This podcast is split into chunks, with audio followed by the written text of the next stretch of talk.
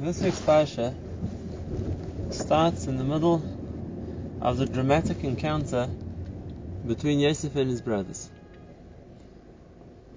Binyamin has been found to have the kavir, the goblets of Yosef, in his bags.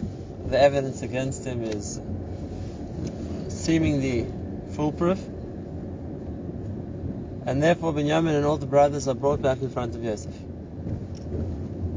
And Yosef rules that the guilty party, the one who was found, so to speak, to have stolen, he will remain as a slave, as a punishment for stealing, and the other brothers are free to go, free to go home. Now, from Yosef's point of view, he's 100% right. From Yosef's point of view, someone stole, there's a penalty to pay for the crime of stealing, the one who's guilty has to pay. So, had you as an outside observer asked Yosef, Yosef, do you feel you're doing the right thing? The answer is obviously yes. And the parasha starts off where Yehuda gets up to speak. Yehuda has promised Yaakov Avinu that he's going to ensure Binyamin's safety. He's going to make sure to bring Binyamin home. Now he's going to try and present an argument to convince Yosef why Binyamin should be let free. And if you look at Yehuda's argument, he doesn't debate whether Binyamin's guilty or not. He doesn't argue with the facts and the claim that you planted this was a plant, you framed him, you were the one who put the gavir in his in his bag. Yehuda goes a different route. Yehuda talks about Yaakov Avinu and how the whole process of what Yosef wanted wasn't fair to Yaakov, it endangered Yaakov's life. And now if he's going to come back with that Binyamin, Yaakov's going to die. And therefore his argument is that it's unfair to Yaakov. And if you'd asked Yehuda at that time, Yehuda, is this just diplomacy? Is this just a lawyer's argument, so to speak, to try and earn an, an acquittal? Or do you really believe that Binyamin should be let free? I'm sure that Yehuda would also say, 100%, he really believes that Binyamin shouldn't be, shouldn't be kept as a slave in Egypt, Binyamin should be allowed to go.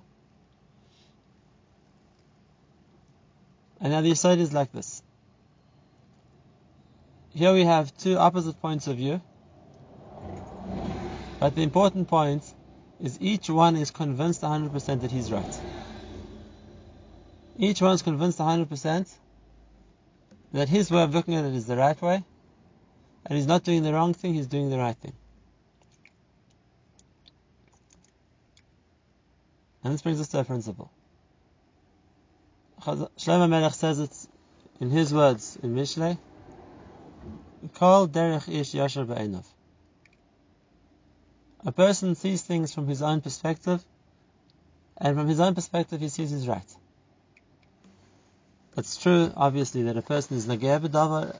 It's true, obviously, a person sees things in their own frame of reference, from their point of view. But from their point of view, they're right. And if that's the case, we don't often consider a person to do something which is wrong because he knows he's doing wrong. Most often, a person thinks that, at least from their point of perspective, what they're doing is right. And this is a halachic application. This is a halachic application also. The halacha is that it's also for a dayan to judge a case. It's assur for a judge to hear a case and decide in Paskin if he's only heard one of the two ba'alei din, he's only heard one of the two litigants. Not only that, not only that, it's assur to judge even if the two litigants didn't appear in front of him at the same time. Not only that, it's assur for him to judge even if they didn't present their arguments at the same time. Why? Because even if when Dayan hears the case The halacha is a, very straightforward halacha. But he's hearing the case from the perspective of one side. And when a person is on the other side, the facts change. It's no longer the same case. Not because the first person was trying to lie necessarily, but when something present, when somebody presents the story from their point of view, when someone presents the story from their point of view, so then they see it in terms of their own being, their own, so to speak, way of looking at it. They'll see themselves as being correct. I had a case this week. Within Torah, someone came to me that he wanted to, you know, he was moving to a new apartment. He wanted to carry some, take some things from the old apartment to the new one. So he hired a taxi to pick up, he said, some suitcases, some bags, and to drive from his old apartment to his new apartment, which was about a four or five minute trip away. And the taxi cost charged him 500 shekels. And he felt that was outrageously overpriced, and therefore he wanted to, so to speak, take the taxi driver to Din Torah. Now you heard the story, you think this is some new immigrant taken advantage of by some uh, dishonest Israeli taxi driver. But the halacha is that if you only hear one side of the story, without the other party being present, you can't be a judge. So I told him, by having told me the story, by telling me the one side of the story, you disqualified me from being able to judge the case. But I'll refer you to a friend of mine who's a dayan that I work with, and make sure that the two of you go together to to him, and then let him decide the case. Okay, that's what he does. A few days later, I'm speaking to this friend, the dayan, and asked him, by the way, I sent you a case, what happened? So he said, yes, you heard both sides, and he thought that a fair compromise would be uh, that the person should pay the taxi driver between 400 to 450 shekels. So that didn't sound like a compromise. So I asked him, tell me what happened. So he said the one person came and he said that he had just moved a few things from his old house to his new house, and it wasn't so far away, and the taxi driver charged him 500 shekels. So this judge told me, and I spoke to the taxi driver, who by the way happened to be a frum individual also, and said to him, well, what happened? Why did you charge so much? So he said, first it wasn't a few things. It was eight suitcases, it was a number of boxes, was some furniture. Besides to which, I wouldn't have thought in the car one go.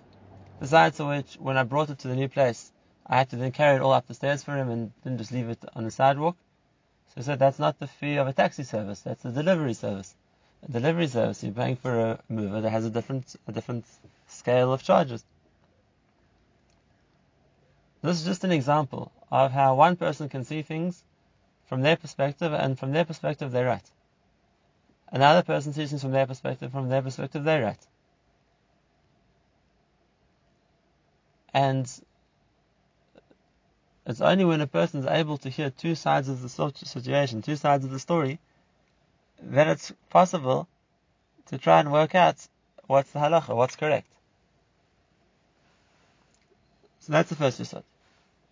The first principle is that Yosef and Yehuda, so to speak, each one is convinced that their perspective, their point of view is right.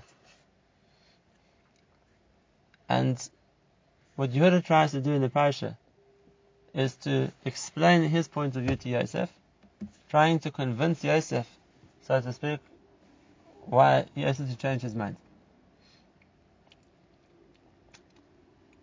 Now there's a second point over here. And that's what comes from this idea. And that is that even though the halacha is that when a dayan renders a decision, he's not mechuyev to explain to the two litigants why he passed it the way he did. But the truth is, it's always an eitzah And the reason for that is because otherwise, one side is going to feel that I'm sure the dayan made a mistake. Why? Because he didn't really hear my side. He didn't really listen to everything I had to say. And if he would have listened to what I had to say, then I'm sure he would have passed like me. And if he passed like it's the other party, it's only because I didn't have a chance to explain myself well enough, or I wasn't given a, a, a chance to bring all my arguments. And therefore, that's also a halacha. That the Dayan has to allow each of the two sides, each of the Baradinim, to, to say everything they want to say. To bring forward every point they want to bring forward. Even if the Dayan knows that what the person is saying is not relevant to the halacha. But if you're not going to give the ba'al din a chance to speak, he's never going to accept the psak. He's never going to understand that the psak was, a rat, was correct, because he's going to think that this, this halacha was decided without the judge, without the uh, uh, Dayan having heard both sides. And had he just listened to me, he would have seen why I was right. Which is also, by the way, why Yosef doesn't cut off your Yehuda in the middle. You could say, listen, the din is final, and no argument will be entered into. No, he's willing to listen. Give him a chance to speak, give him, give him the chance to express his side of the story. And what I found extremely helpful, if a person wants to make sure that that's not going to be the case, is before a Dayan renders a psak in, he should repeat each side's arguments to them. He should summarize the case. And should say that you, to the first party, you claiming this and this and this, you saying this, this is what you're saying, this is what you're explaining, this is what you understand happened, these are your proofs, that I can understand your arguments correctly. And then the second side, and you're saying this and this and this, and this is what your counterclaim is, and this is what your argument is, that I understand you correctly. Because when a person does, when a Dayan does that first, so then at least each side feels he's been heard, he's been understood. And if that's the case, it's an, even if the halacha is going to be in favor of one and against the other, but at least the, the losing party, so to speak, will know that it wasn't that the Dayan didn't pay him attention, that what he said wasn't taken into account. And it won't be that like underlying feeling that if only he had listened to me, he would have seen I was right.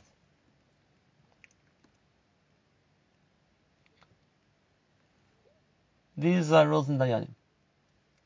Maybe this is a good anhaga when a person wants to judge a case. Why is it practical to a chinuch? And the answer is, is because very often, as a parent, one of the many multifunctions a parent has to have is to act as the judge. Children fight, children get into arguments, and naturally, they're going to come to the parents, so to speak, to to rule, to solve the dispute, to decide who's right and who's wrong. Or what's more common, especially with younger children, is that uh, the one comes claiming that the other one scratched them, bit them, pushed them, hurt them, whatever it's going to be. And now the parent's in the role of being the judge. And therefore, as a judge, even if it's a judge of one's own children, the first essential point to bear in mind, to remember, is you can't judge the case until you've heard both sides. It's true the one could come in screaming and the other one's in his room, or even to make it more graphic, could come in dripping blood, and claim the other one did whatever they did, but that's only one side of the story. And it's only one side of the story, you can't judge the case until you've heard both sides of the story. What did the other one do to him? Was it retaliatory? Was it aggressive? Because even children most often have a reason for what they did. Most often it's not straight out, I wanted to be bad, so I did a bad thing. Most often there's a sense of injustice. That uh, something was, he, this person did wrong to me, so that's why I responded the way I did. And if the parent's going to make decisions or issue punishments without having heard both sides, then what's going to be left is a sense of injustice. It's not fair because you didn't even listen to my side of the story before you punished me. It's not fair you didn't even have a chance to hear what I had to say before you decided that they were right. And in that sense, the child's right. In that sense, the child's correct. Because it is not fair. It is not fair that a parent's only going to hear one side and make, come to conclusions. If you're acting as a judge in the situation you're in now, then you're mechuyev to hear both sides. And not only that, preferably you're mechuyev to both sides together. When you hear the one before the other, then you're automatically, so to speak, favorably disposed to that opinion, that way of looking at it. Or maybe I should say, unfavorably disposed towards the other way of looking at it. And therefore, one has to hear both sides together to put what happened into perspective. But there's a second point also, and that is, if the point of chinuch is to educate and not to punish, if the point of chinuch is to help a child develop and not suppress them, then punishment doesn't play much of a role. It doesn't achieve much. It can stop a person doing what they're doing right now. It can threaten them into submission, but it doesn't mechanech them. And if that's the case, the only time that some kind of punishment is successful chinuch is when the child understands why he's being punished. And understands that it's a fair consequence to what he did. Because if that's the case, then you've taught him something. That this doing this kind of thing will result in this kind of response. And if you can understand, that's fair.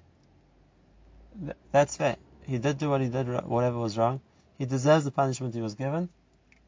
Okay, then we've taught him something. The chinuch, the lesson, is that a certain thing which is wrong deserves a certain response. But if the child doesn't think he was wrong, from the child's perspective, he thinks he was right, and he thinks the parents being unfair, or he thinks the parents being one-sided, or he thinks the parents making decisions without ever having given him the chance to explain his side of it, then punishment has absolutely no chinuch value. It won't do anything. Because it's not coming from the point of the person realizing that he did something wrong he deserves a punishment. It's more likely to think, I did nothing wrong and I'm being punished unfairly. And the result's just going to be, therefore, the person's going to, the child's going to feel his parents are unfair. Or that they're against him. Or that they favor the other child. Or any other variation of the, of the above. And therefore, what's even more important is in, when it's relation to one's children, when it's not just in the capacity of the judge who's there to maintain law and order regarding one's children or one's, one's position is also to mechanech them.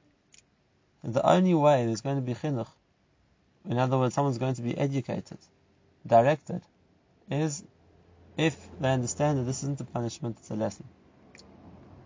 And it'll only come across if the person if the person first listens to what his child has to say. He listens to both sides. Better still, he can repeat both sides said, why did you hit your sister? Because she stole my puzzle pieces. Okay, so you say that so she says it wasn't fair. You hit her, and you think that if someone steals your puzzle pieces, you're allowed to hit them. Is that correct? And now that you've said back, so to speak, responded by repeating both sides of the argument, then at least you've gained the first important step. Both sides feel they've been heard and understood. And now you can render a decision. Now you're the judge, you can issue a ruling. And you can say, that's not an appropriate response for someone who steals your puzzle pieces to hit them. Yes, you understood it, what they did wrong. They stole your puzzle pieces. But the response wasn't the right response. And either you can offer an alternative response, or it's something you feel needs a punishment. Okay, that's that's a shikul hada'as, so to speak, of the of the parents at the time. But the important point is, at least it's been explained what the problem was what the problem was. Whereas, if a, the way the parent responds when the younger child comes in crying, my older brother just hit me, and the way the parent responds straight away is to punish the older one without asking what happened, is not going to cause any chinuch. The child's just going to feel he's been wronged twice. The younger child wronged him by stealing his puzzle pieces, and his parent wronged him by punishing him for, for defending himself. So, like I said, the punishment has no chinuch value whatsoever. It's only when there's a first step, when there's a first step that a person can feel he's been heard and understood. So now he's open to hearing a judgment of whether he was right or he was wrong. But as long as you haven't listened to him, as long as he, he feels that you haven't even heard what he has to say, then how can you judge him? You haven't heard what he has to say. And the truth is, this is a general yisod. Don't look to judge somebody else. You don't know the situation he was in. Until you've understood him, until you've heard him out, until you've given him a chance to explain himself, so it's not fair to issue judgment against him. Once I had to speak about the idea of the importance of judging another favorably. The mitzvah of b'tzedek tishpat amitacha. A person to judge his friend righteously, b'tzedek. And I was talking to an audience of non-religious college students, trying to explain the Torah's perspective, why it's important to, to judge other people favorably. So I gave this idea, exactly this idea. Imagine you were a judge, and the police or the prosecution comes forward and says, Your Honor, this person is guilty of this and this crime. This is what he did.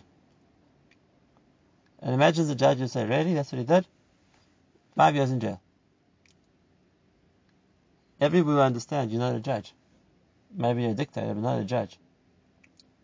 The only way you can be a judge is then to listen to what the defendant has to say. How is he going to explain himself?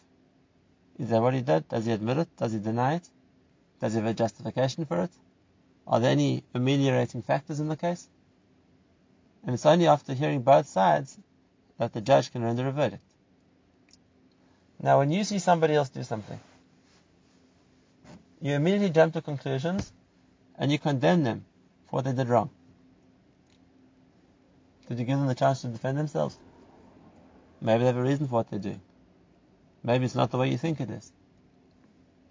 But by judging somebody unfavorably, just on what you've seen, without giving them the chance to defend themselves, is not being a judge. It's not being a judge. And therefore, if you're not going to go after them and ask them to defend themselves, then you're going to have to play the role of the, of the lawyer of the defense. And you're going to have to explain why you think, what would be the, so to speak, mitigating factor of why a person would do such a thing. What would be a situation which would justify doing, doing what the person did? Because otherwise, that, you're not in a position to judge someone before you've heard the other side of the argument. That's just an aside. The point in chinuch, like we said, the main point, is that the point, the just like a person is going to feel he was wronged by a beis din who didn't listen to his side of the argument. Same thing, a child is going to feel he was wronged by a parent who didn't listen to his side of the argument. And by a child, it's more damaging. Because not just that he's going to feel the parent's unfair, but then the whole approach to chinuch, which is to, to help him to educate him, to help him learn, he's not going to get. When a person comes to a conclusion that a certain person treats them unfairly, doesn't take their side of the story into account, so it shuts down that channel of someone that they can learn from. And let's finish up by just going back to the parsha. After hearing out Yehuda's arguments about how even though Binyamin might be guilty of the crime, But the defense argument is what's going to happen to Yaakov Avinu. That's what prepared the stage for Yosef to reveal himself, as the famous explanation of the Chofetz Chaim goes, and say to you on your own arguments, if you're willing to accept that even if Binyamin's guilty, I have to reprieve him because of the benefit of Yaakov, then even if you're going to say, as many years before, that I, Yosef, was guilty of all the crimes you claimed I was guilty of. But what happened to the cheshbon of Yaakov? The famous pshat of the Chofetz Chaim. Why wasn't this the cheshbon then? And what made that argument so powerful is because having heard Yehuda's argument, this was exactly the point Yehuda was coming from. This is exactly the point Yehuda was coming from. But only after having explained himself, so to speak, and yet Yehuda felt he had been understood, and now it was possible for Yosef to show him why he was wrong.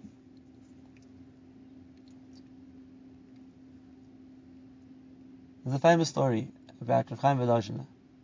One of his Talmidim was the, Nachlas David of David Tevel. It was the Rav of Atanya Volozhin.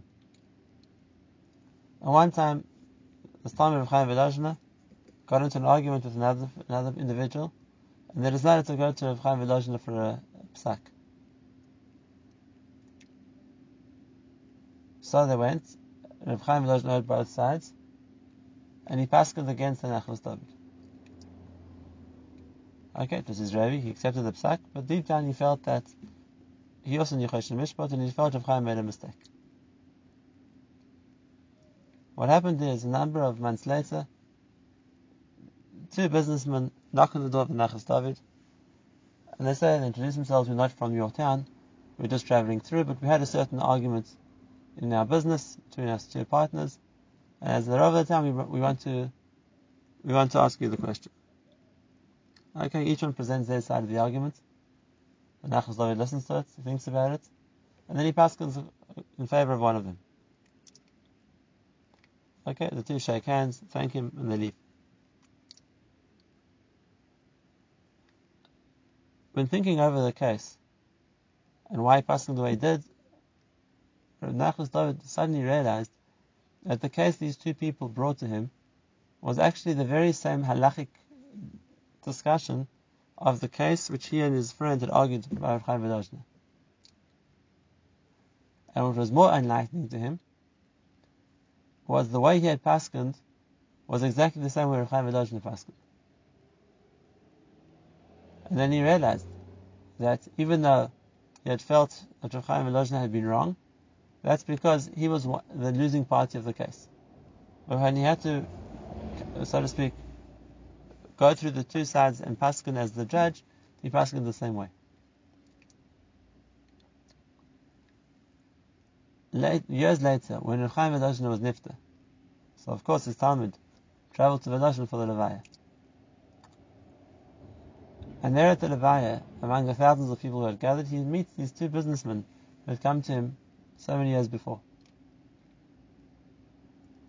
So one of them comes up to him and says, Do you remember so many years ago? We came to you for a din Torah. He says, Yes, I remember. He says, You should not. There was no such din Torah. He said, Reb Chaim Volozhin called us in and he instructed us what to do. He said, Go to this town, go to the Matalmud, the, the Nachlas David, and tell him that you, you want him to judge the din Torah.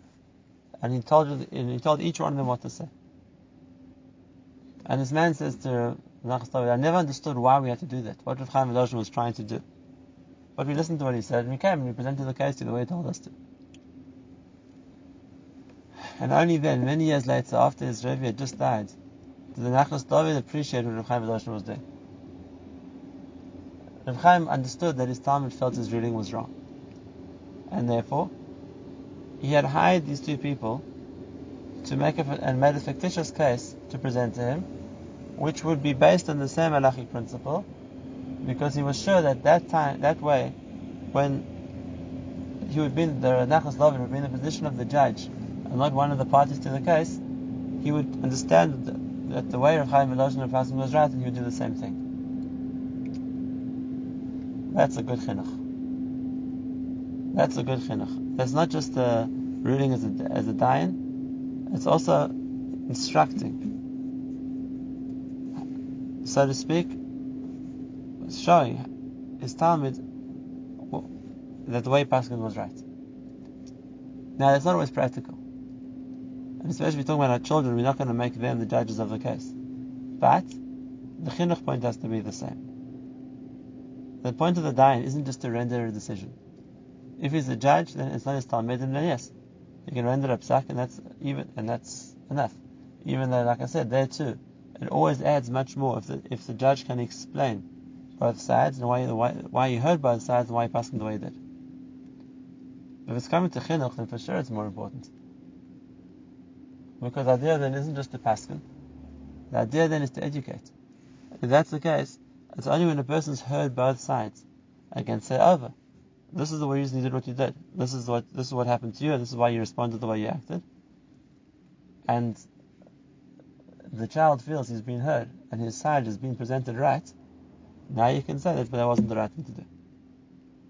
Or now you can say that's not the right that, that in the circumstances this wasn't the right response.